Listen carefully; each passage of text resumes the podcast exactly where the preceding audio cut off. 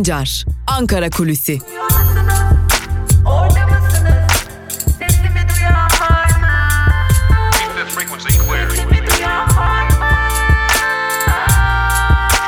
Özgürüz Radyo. Özgürüz Radyo.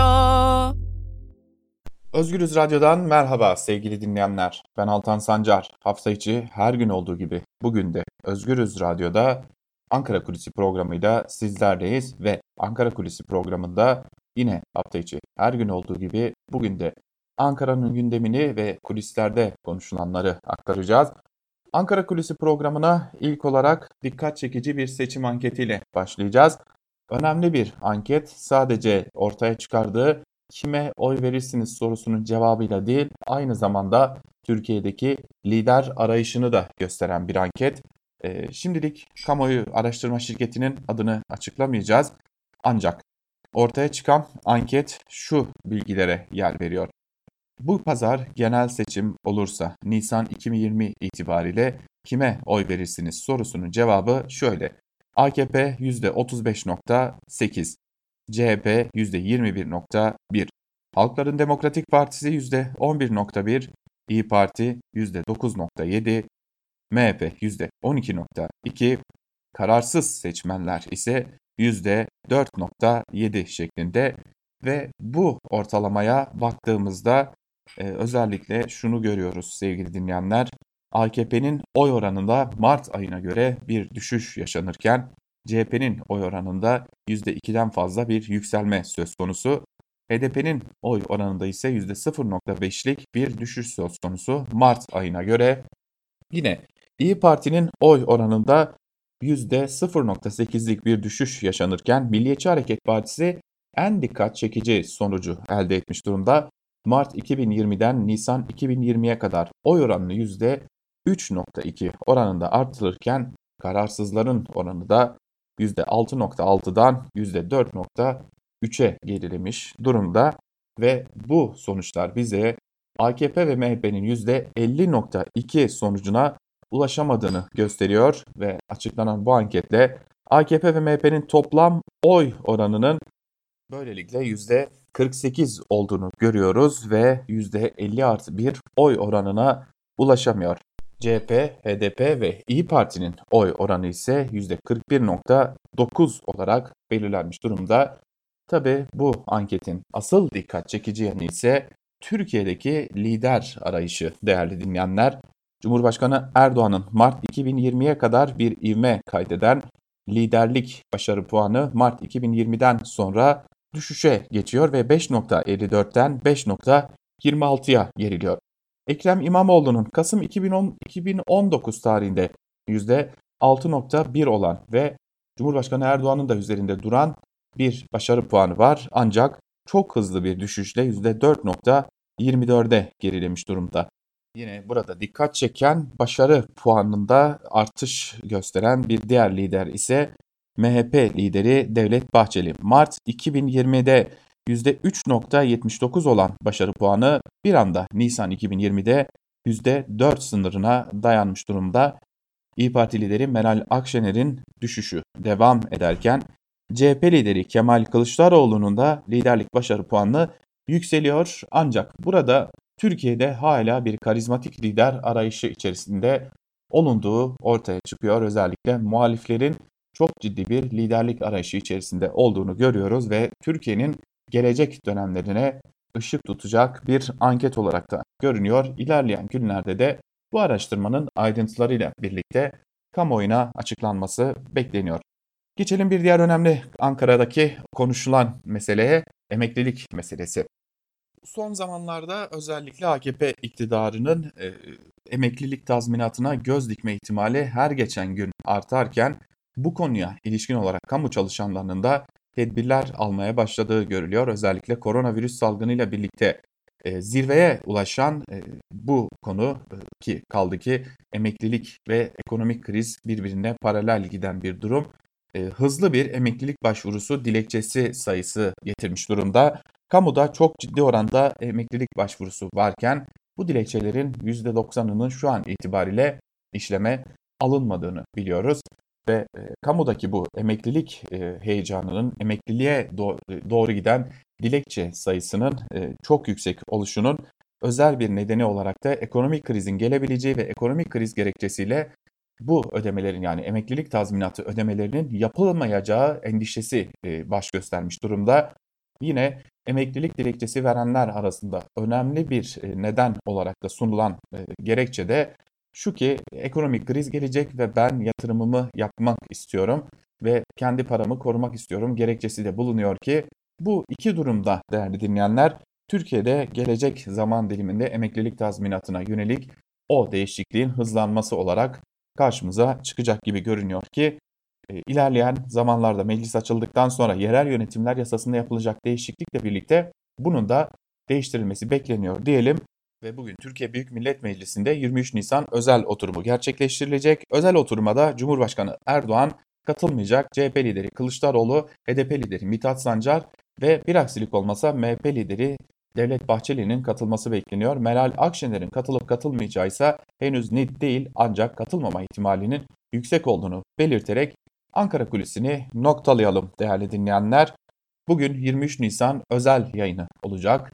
Özgürüz Radyo'da Ayşe Ür, Kabel Alpaslan, Onur Öncü ve Canberk Benli'nin 23 Nisan için hazırladığı özel programlar Özgürüz Radyo'da siz değerli dinleyicilerimizle buluşmaya devam edecek.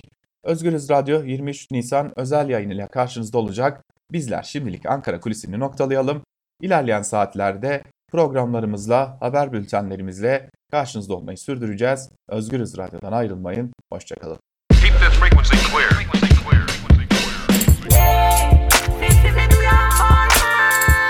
Altan Sancar, Ankara Kulüsi.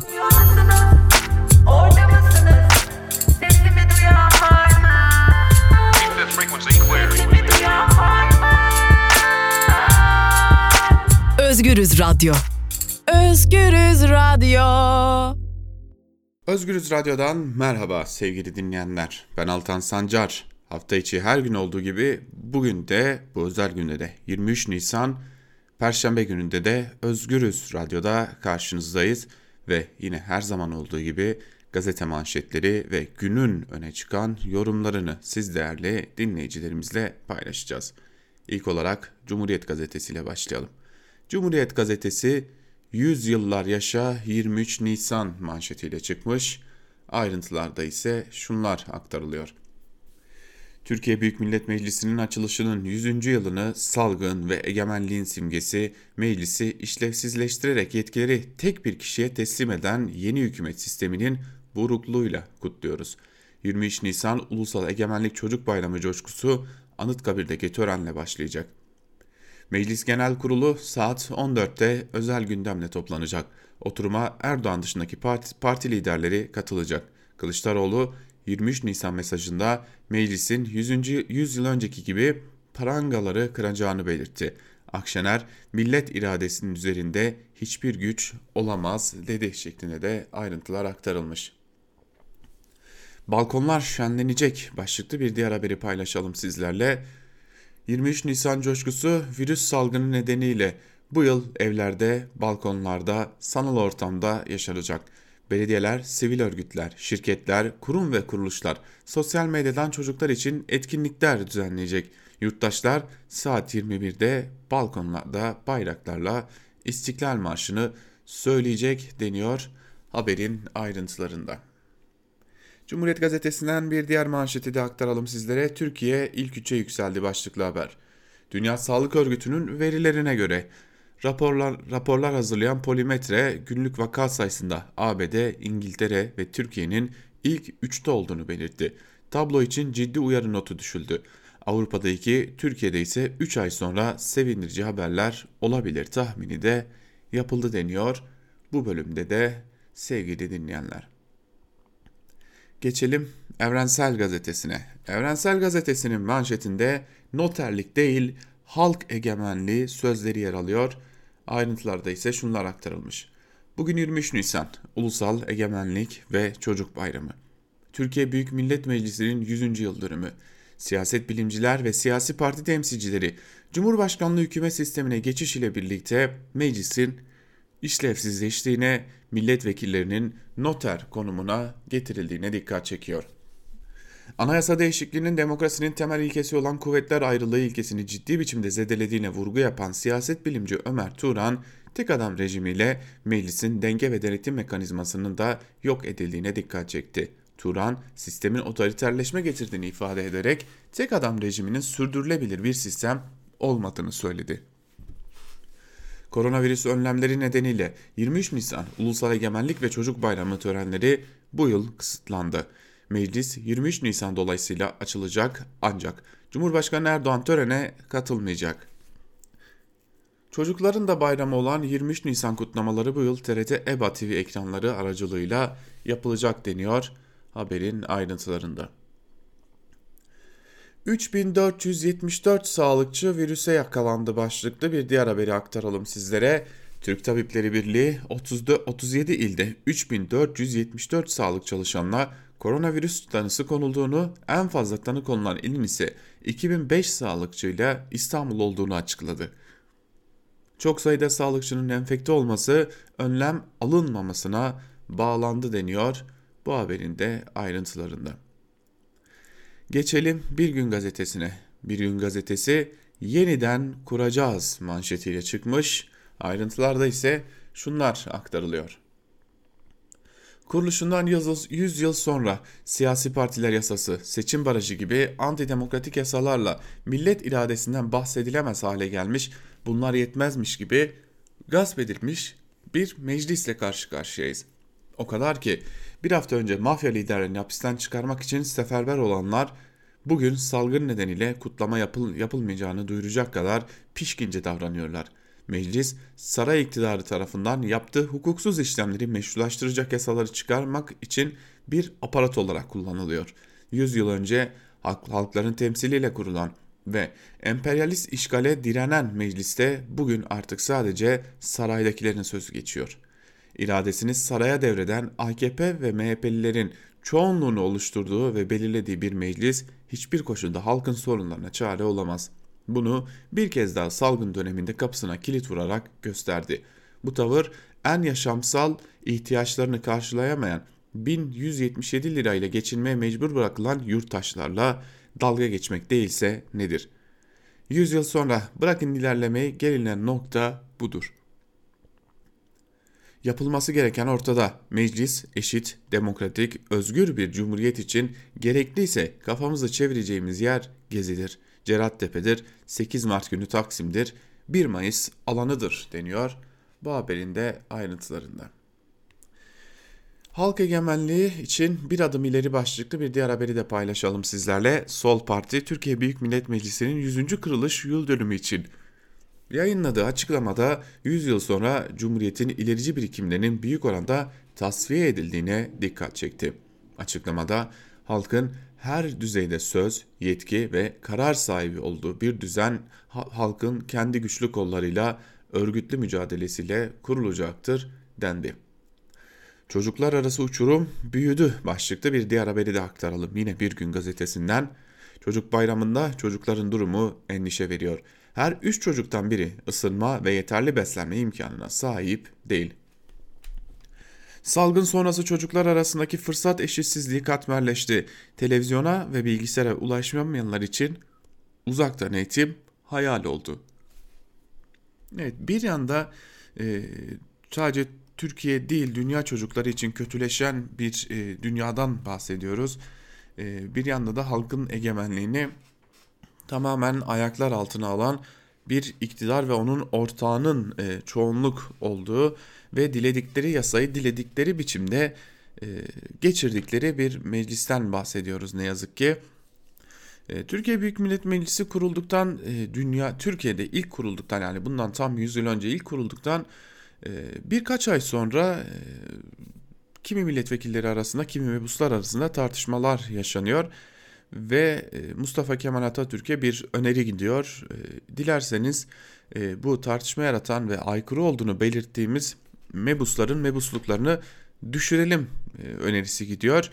Ve o zaman Mustafa Kemal Atatürk eğer istemediğimiz sesleri duymak istemediklerimizin millet mebusluklarını düşüneceksek o zaman bu meclis niye var minvalinde cümleler söylüyor. Ama bugün geldiğimizde AKP ve MHP iktidarının ortaklaşarak yaptıklarına baktığımızda meclisin nasıl anlamsızlaştırılmaya çalışıldığını da görüyoruz. Meclisleri, meclisin üyeleri, milletvekilleri bir gece elleri basılarak, dokunulmazlıkları kaldırılarak tutuklanabiliyor. E, milletvekilleri hedef gösterilebiliyor. E, kaldı ki artık Türkiye Büyük Millet Meclisi e, az önce de söylendiği gibi bir noter makamından farksız hale getirilmiş durumda. Ne yazık ki özellikle de anayasa değişikliğiyle birlikte bu tamamen anlamsızlaştırılmış durumda. Geçelim Yeni Yaşam gazetesine. Yeni Yaşam gazetesinin manşetinde bu ülkede çocuk olmak sözleri yer alıyor. Ayrıntılar ise şöyle. Dünya Çocuk Bayramı kutlayan ilk ve tek ülke olarak övünen Türkiye'de milyonlarca çocuk ana dilde eğitim hakkından mahrum. Şiddet, istismar, emek sömürüsü hiç gündemden düşmüyor. Mezopotamya Dil ve Kültür Araştırma Derneği eş başkanı Mine Karakaş, devletin Kürt çocukları üzerinde yaptığı ayrımcılığa ve asimilasyon politikalarına dikkat çekerek bir çocuğun en temel hakkı ana dilde eğitim görmektir. Dilinden ettiğiniz zaman her türlü hakkından kısıtlıyorsunuz, uzaklaştırıyorsunuz. 23 Nisan Kürt çocukları için olağan bir bayram değil dedi. Türkiye'de gündemden düşmeyen bir diğer sorun ise cezaevindeki çocukların durumu. Diyarbakır Barosu Çocuk Hakları Komisyonu avukatı Emin Gün son gün son infaz düzenlemesinden birçok tutuklu çocuğun da yararlanamadığına dikkat çekerek virüs yayılırken çocukları cezaevinde tutmaktaki ısrarı anlamak mümkün değil dedi. Türkiye'de çocukların maruz kaldığı sömürünün başında emek sömürüsü geliyor. Son virüs salgınında da bir kez daha görüldü. 20 yaş altındakilerin sokağa çıkması yasaklanırken ek bir düzenlemeyle çalışan çocuklar bundan muaf tutuldu. İstik Meclisi ise bir bu sistemin kendisi çocuk işçiliğini beslemek üzerine kurulu dede şeklinde de ayrıntılar aktarılmış. Bitti mi? Hayır. E, işte Türkiye'de e, çocuklara uygulanan başka bir şey. Türkiye'de erkek şiddeti sadece kadınları değil çocukları da hedef alırken bu faillerin kolluk ve adalet sistemi tarafından korunması tepki çekiyor. Bunun son örneği Antep'te yaşandı.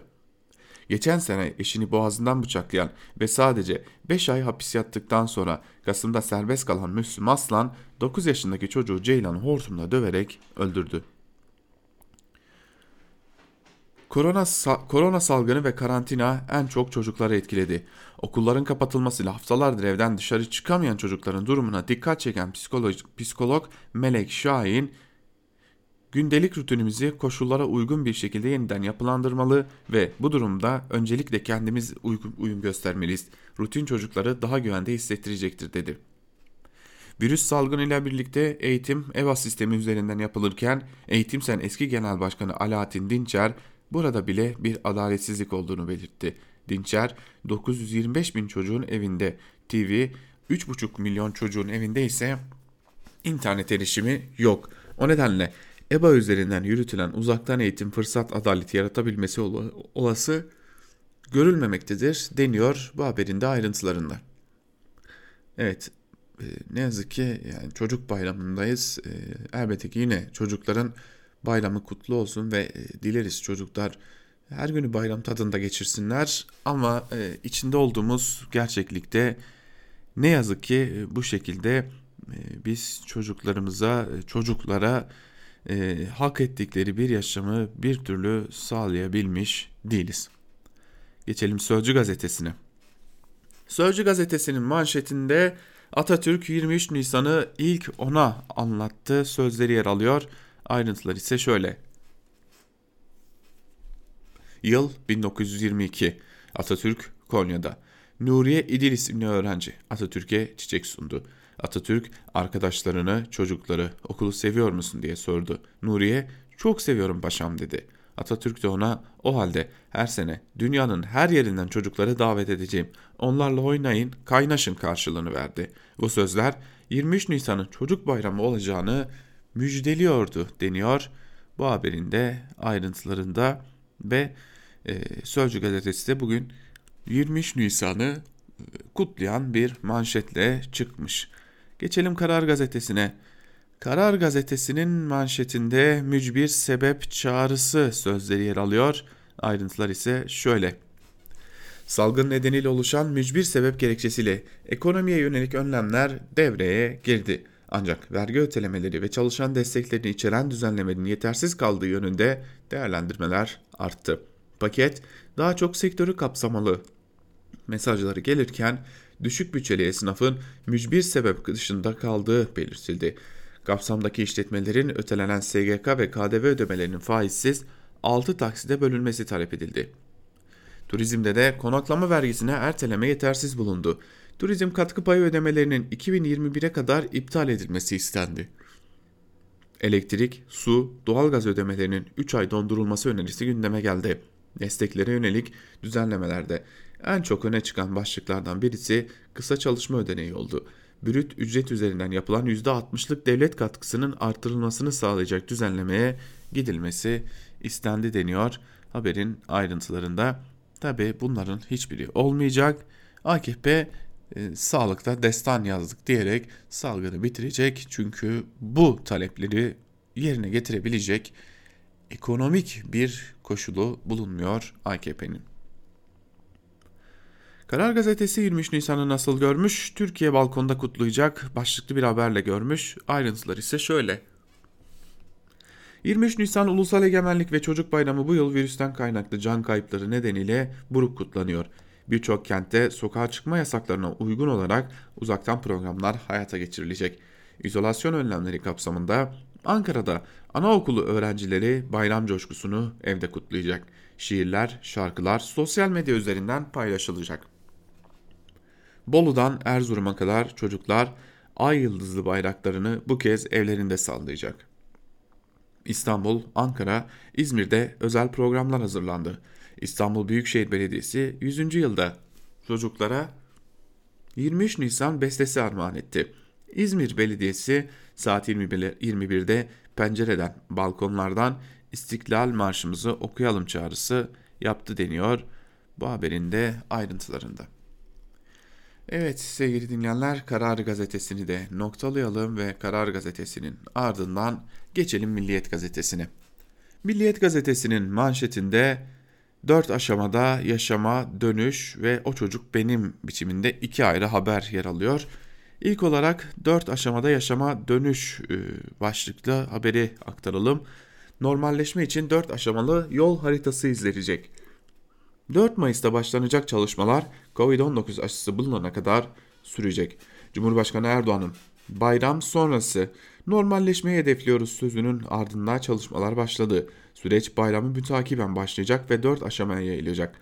Buna göre hazırlık dönemi 4-26 Mayıs, aşama 1 27 Mayıs 31 Ağustos, aşama 2 1 Eylül 31 Aralık, aşama 3 daha önce aşı geliştirilmemişse 1 Ocak 2021 Covid-19 aşısının geliştirilip uygulandığı tarih olacak.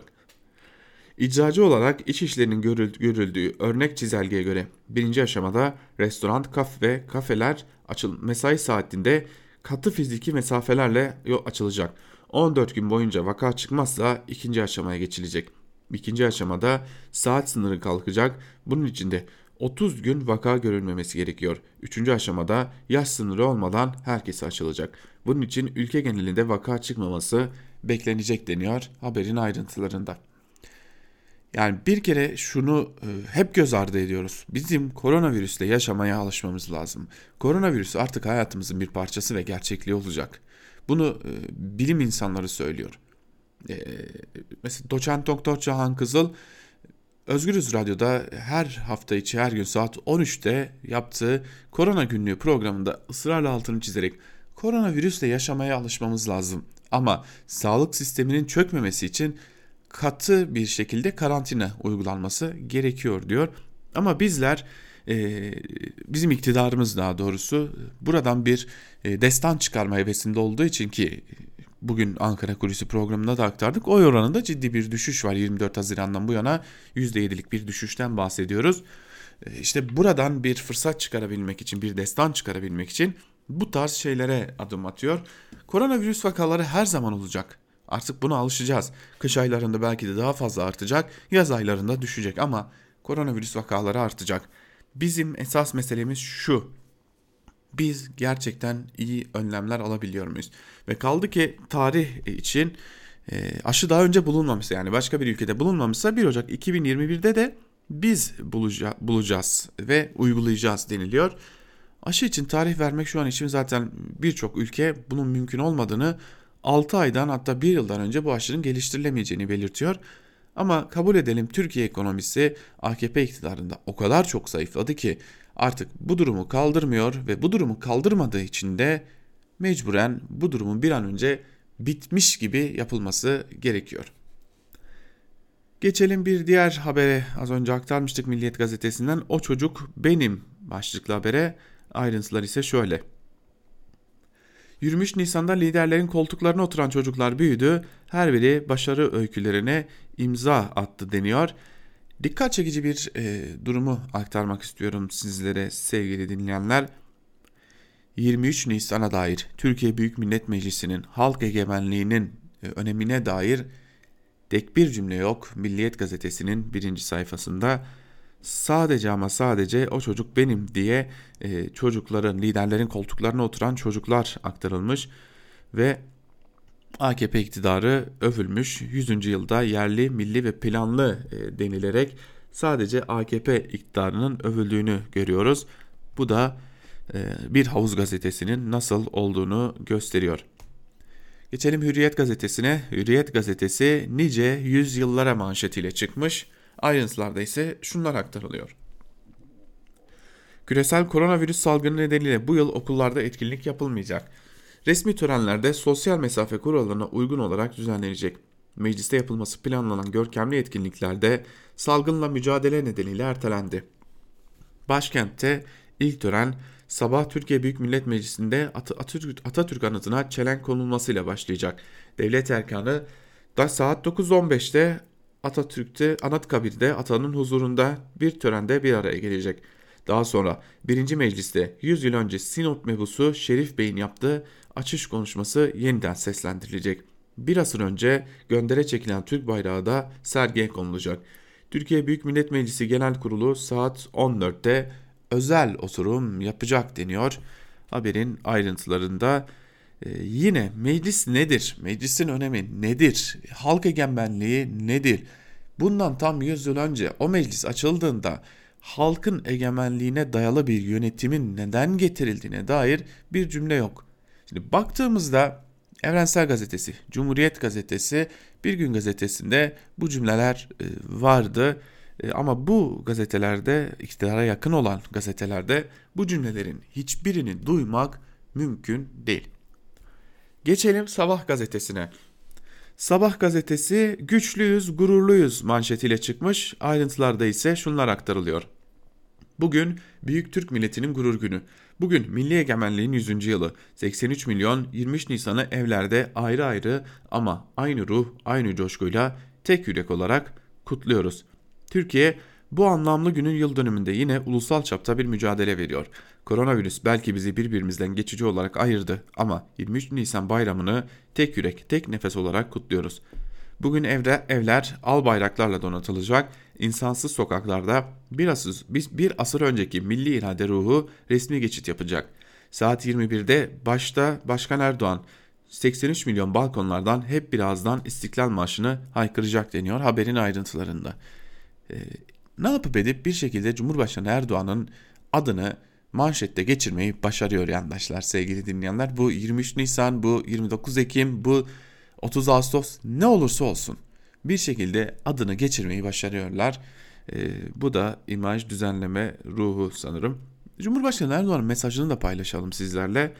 Başkan Erdoğan 23 Nisan bayramı mesajı yayınladı. Türkiye çocuklarımızla, gençlerimizin dinamizmi ve coşkusuyla 2023 ve 2071 hedeflerine ulaşacak.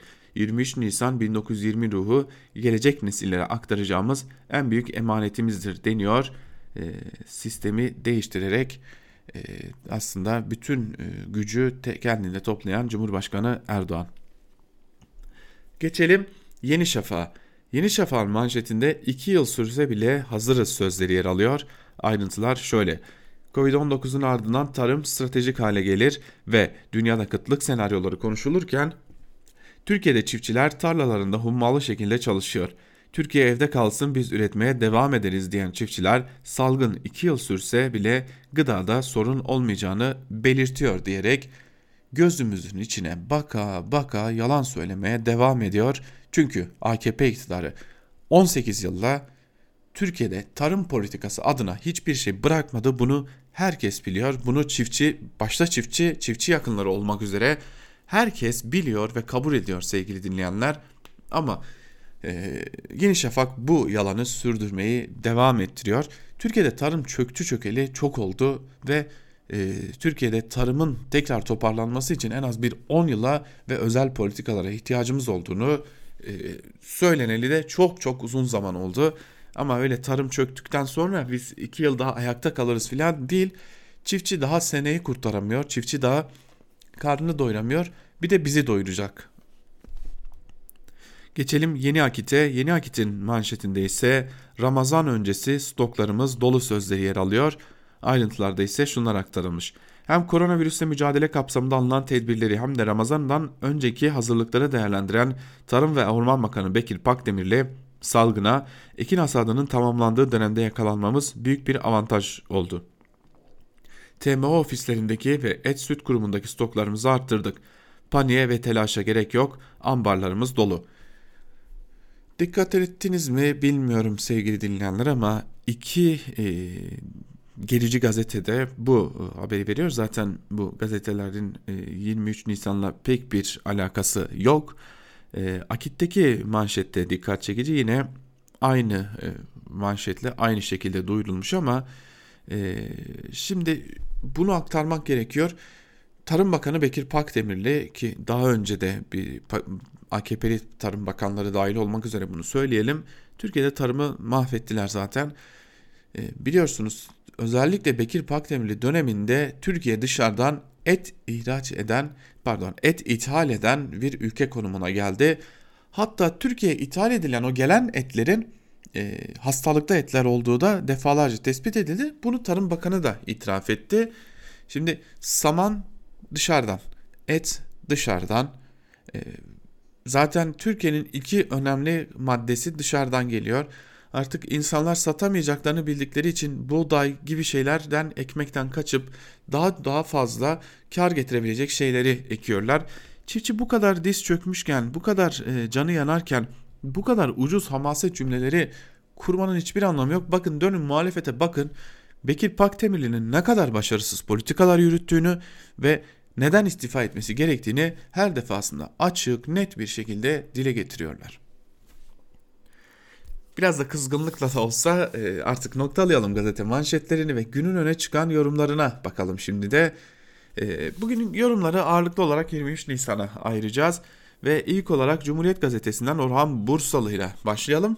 Orhan Bursalı egemenlik kayıtsız şartsız saraya ait değildir başlıklı bir yazı kaleme almış ve yazısının bir bölümünde şunları aktarıyor. Aslında 1500-1600'lerden itibaren durmadan yükselen bir güç ile 1600-1700'lerden itibaren durmadan gerileyen ve çöken iki farklı dünyanın uzun süreye yayılan bir transatlantik çarpışmasını izliyorduk. Batı transatlantiği yeni fikirlerle, bilimle, ile, felsefe ile, büyük düşüncelerle donatılmıştı. Osmanlı transatlantiği boş ve koftu. Ferhat fethet ve vergi al dönemi çoktan bitmiş, ulus devletler dönemi başlamış, yeni emperyalizm, sanayi, bilim ve teknoloji devrimleri ve büyük paralar ortaya çıkmıştı. Sömürge çağının paylaşımlarının ardında çok güçlü bir birikim vardı. Osmanlı'da asla olmayan yani son çoktan belirlenmişti. Bütün bunlar olurken Atatürk soyadı verilecek büyük bir lider daha Selanik'ten itibaren ülkenin kara bahtını değiştirecek düşünce, plan, program ve siyasi arayışları içindeydi. Selanik'ten itibaren Mustafa Kemal'in tüm siyasi, düşünsel ve askeri arayışları, girişimleri, savaşları bir liderin kendini adım adım ve durmadan yükselerek inşa etmenin tarihidir. İstanbul'dan Osmanlı'nın yurtsever bürokratları onu bir şey yapacak mısın? Yapacaksın Kemal sözleriyle ve büyük bir umutla Anadolu'ya uğurlarken o evet bir şey yapacağım diyecekti ve tüm umutları, sevgileri Samsun'a oradan da Anadolu'ya taşıyacaktı. 23 Nisan Mustafa Kemal Atatürk'ün programının can alıcı yeriydi. Çökmüş ve bitmiş bir dönemle bağlarını tam kopartmamış arkadaşlarından büyük farklılığı, ayrılığı, ayrıcalığı bit bitmiş hayaller, tükenmiş ve çökmüş tarihle ileriye asla yürünemeyeceğini bilmesiydi. Arkasından şüphesiz ki onu zorunlu olarak Cumhuriyet'in resmen ilanı gelecekti. Hiçbir maceraya kalkışmadı. Gücünü asla şurada burada tüketmedi. Kurtuluşa, kuruluşa odaklandı sadece. Bu özellik büyük dahilere, yaratıcılara özgüdür. 23 Nisan 1920 yeni devletin ve ülkenin milletin kayıtsız ve şartsız egemenliği ve bu egemenliğinde kayıtsız şartsız milletin meclisiyle icra edileceğinin ilanı Atatürk'ün devrimci ve yenilikçi bir kişiliğinin zorunlu sonucuydu. 19. ve 20. yüzyılın ve çağımızın en büyük ve sürükleyici liderlerinin bu topraklarda doğmuş olması ve kendi şahsını tamamen kendisinin yaratması olağanüstü bir servendir. Saray, geçmişin köhne yapılarını simgeler. İçinde oturanların, çevresinde kümelenenlerin ve geçmişi özenenlerin bir geleceği olabileceğini tarih ve zaman bize göstermiyor. Meclisin ve dolayısıyla milletin iradesini gasp eden yeni sistem bir ara dönemdir, geçicidir bitecek ve daha güçlü bir millet iradesinin kuruluşuyla sonuçlanacaktır. Türkiye Büyük Millet Meclisi 23 Nisan 1920'lerin meclisi olacaktır yeniden. Bunun tüm işaretlerini görüyoruz ve yaşıyoruz diyor Orhan Bursalı yazısının bir bölümünde sevgili dinleyenler. Devam edelim bir diğer yazıya geçelim bu konuya dair. Artı gerçekten Nazım Alpman'ın yazısını aktaralım. Atam kafayı yemek üzereyiz başlıklı yazısının bir bölümünde Nazım Altman şunları aktarıyor. Korona ile muhalefet birleşince ortaya daha tehlikeli ve riskli bir hastalık çıkıyor. Muhalefet virüsü. Her virüsün bulaş geleneği oluyor. Bunun da var tabi. Medya virüsü. Her ikisi de koronavirüsten daha tehlikeli. O zaman koronayı da kenarda tutup bu virüsle vurmak farz haline geliyor. Ne yapıyor bu belediyeler? Ekmek dağıtıyorlar. Başka yardım topluyorlar. Of olacak iş değil. Başka sahra hastanesi kuruyorlar. Açık olarak görülebilir ki iktidardan önce hastane açmak düpedüz devlete karşı gelmektir. Bunları daha önce terör örgütleri de yapmıştı. Ekmek teröristi, yardım teröristi, hastane teröristi. Demek ki bu faaliyetler doğrudan muhalefetin terör örgütü haline geldiğinin kanıtı olabilir. Siz ne dersiniz? Vallahi efendim kem küm şey işte. Emredersiniz elbette olabilir. Hatta kesin olarak terör faaliyetidir. Böylece ülkenin öteki tarafındaki belediyelerden sonra bir iki tarafındaki belediyelerde gönül rahatlığıyla terörist olarak damgalanıp mühürlenebilir. Bugün 23 Nisan, neşe dolamıyor insan. Büyük Millet Meclisi'nin 100. yılı kutlamaları tam da bu zamana denk gelip çattı. Acaba hastalık vesilesiyle meclisi tümden kapatsa mıydık? Bu düşüncelerde insanın aklını başından almıyor değil. Atam kafayı yemek üzereyiz diyor yazısının bir bölümünde Nazım Alpman ve e, asıl olarak iktidarın yandaşlarını ve gazetecilerini tiye almış oluyor. Bir gün gazetesine geçelim. Bir gün gazetesinden Feray Aytekin Aydoğan'ın yazısını aktaralım. Ceylanları yaşatmak için başlıklı yazısının bir bölümünde Aydoğan şunları kaydediyor. Bugün 23 Nisan Ulusal Egemenlik ve Çocuk Bayramı. Meclisin açılışının kul teba yerine yurttaşın söz hakkının halkın egemenliğinin yaşama geçirilmesinin 100. yılı halkın egemenliğinden, halkın iradesini yaşama geçirildiği bir meclisten eşit, özgür, layık, demokratik bir cumhuriyetten bahsedebilmemiz mümkün mü bugün? Meclisin açılışının 100. yılında meclise halkın iradesine rağmen bir yasa daha geçirildi. Kadın çocuk tacizcilerini ve tecavüzcülerini, istismarcılarını aklamanın tarihi yazıldı. Çocuk bayramının yıl dönümünde 9 yaşında bir çocuk bir adam tarafından hortumla dövülerek öldürüldü. Ceylan'ın sessiz çığlıkları her yerde yankılanıyor şimdi. Tam 120 yıl, 121 yıl önce Aydın Sözcüğü'nün tarihi olarak kayıtlara geçen bir bildiriyle Emil Zola Dreyfus'a uğradığı haksızlığı, gücün zorbalığına suçluyorum başlıkta açık mektubu, mektupla okudu. Ceylan'ın katledilmesiyle birlikte binlerce insan suçluyorum diyen paylaşımlar yaptı. Suçluyorum, suçluyoruz, suçlusunuz.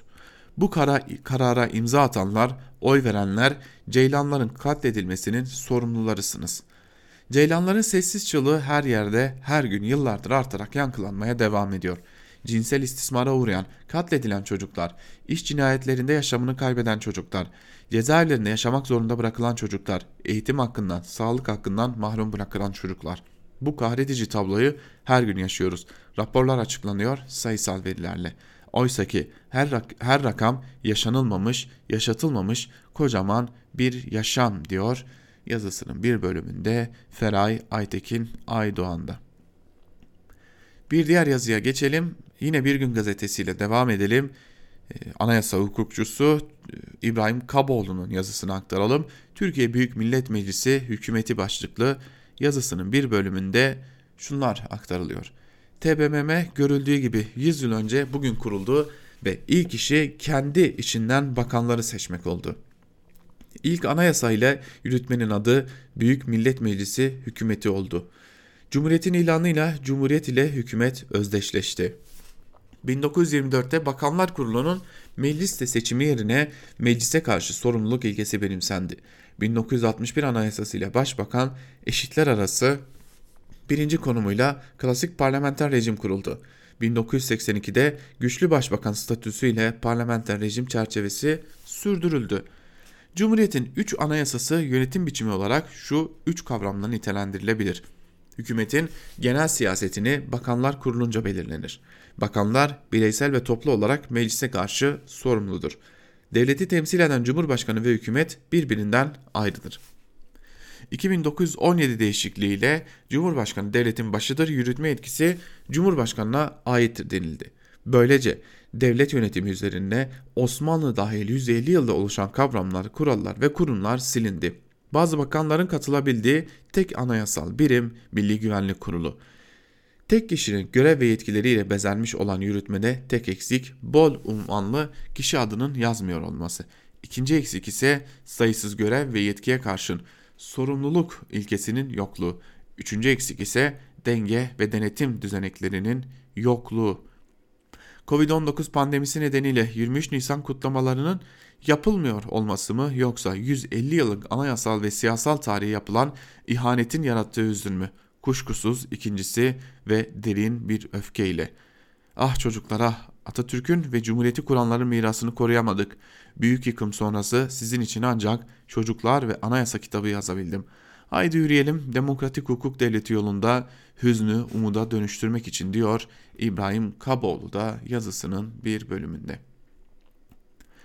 Bir diğer yazıyı aktaralım sizlere yine Aydın Engin T24'ten 100 yıl önce 100 yıl sonra 23 Nisan başlıklı yazısının bir bölümünde Aydın Engin ise şunları kaydediyor.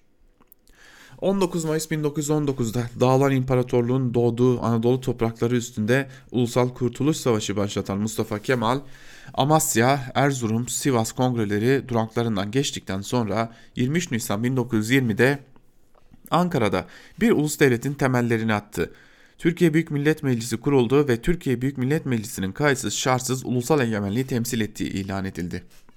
Bugün için soru bu Mustafa Kemal ve onunla birlikte hareket eden asker ve sivil önderler meclisi kurmak yerine bir askeri diktatörlüğü tercih edebilirler miydi?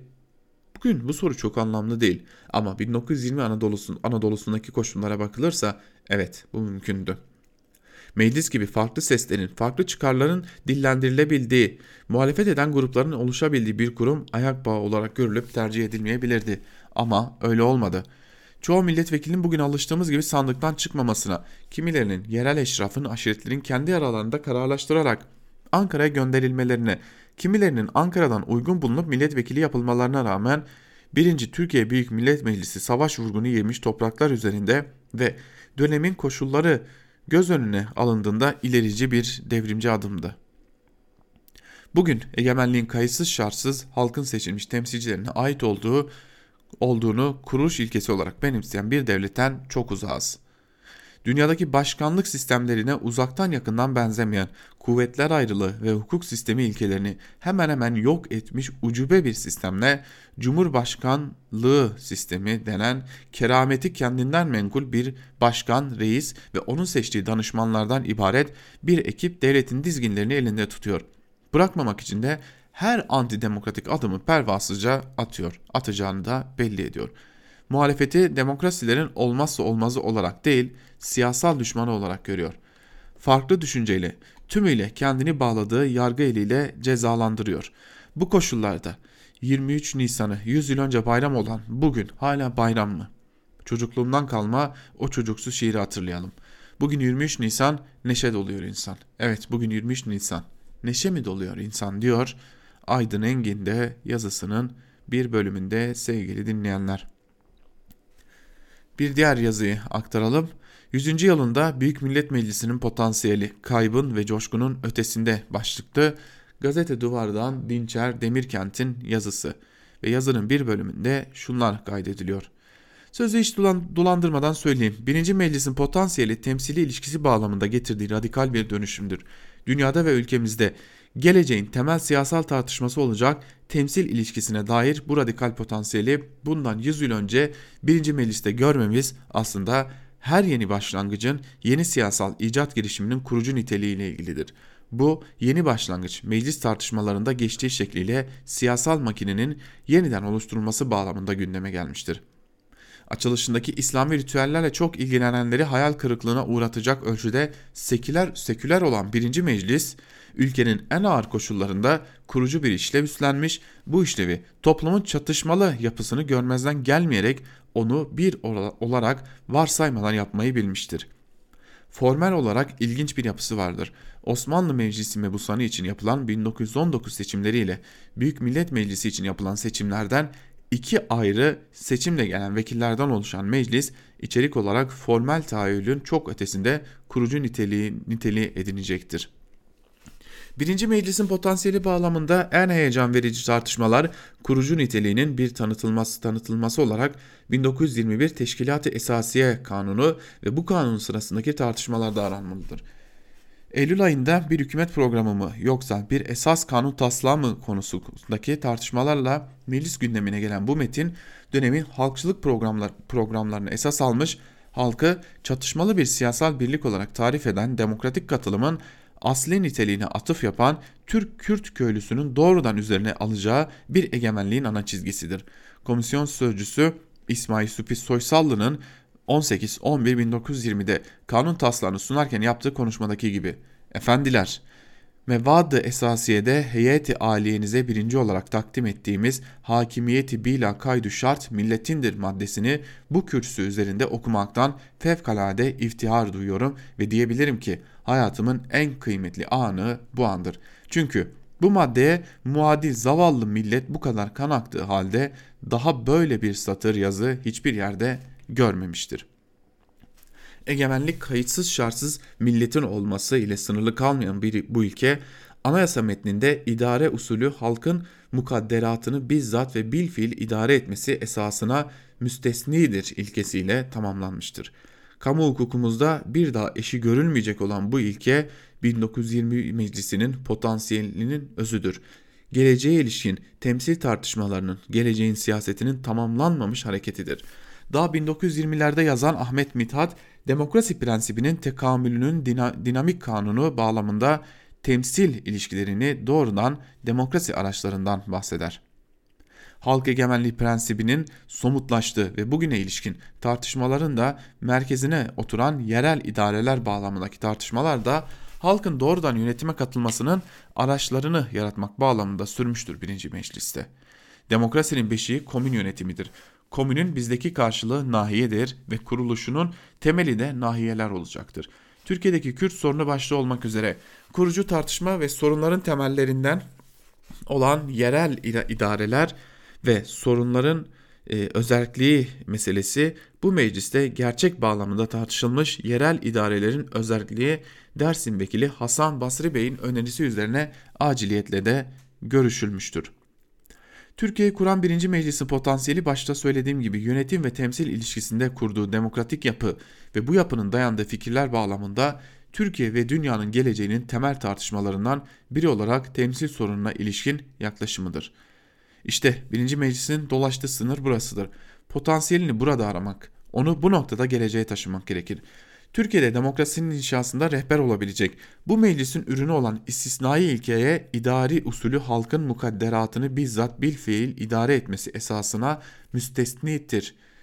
İlkesinin potansiyeline dönmek geçmişe değil geleceğe bir bakıştır. Dolayısıyla 18 yıllık AKP dönemini Türkiye içine attığı ara rejim dönemine denk gelen 23 Nisan'ın 100. yılında bir yanıyla mateme dönüşen ritüellere sarılanlar ya da günü nostaljik bir coşkuya çevirenlerin ötesine geçip kuruluş potansiyeline geleceğe dönük bir gözle dönmek gerekir diyor Dinçer Demirkent'te yazısının bir bölümünde.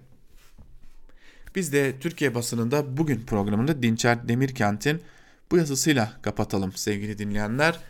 Artık yarın yine Özgürüz Radyo'da Türkiye basınında bugün programıyla karşınızda olmayı sürdüreceğiz.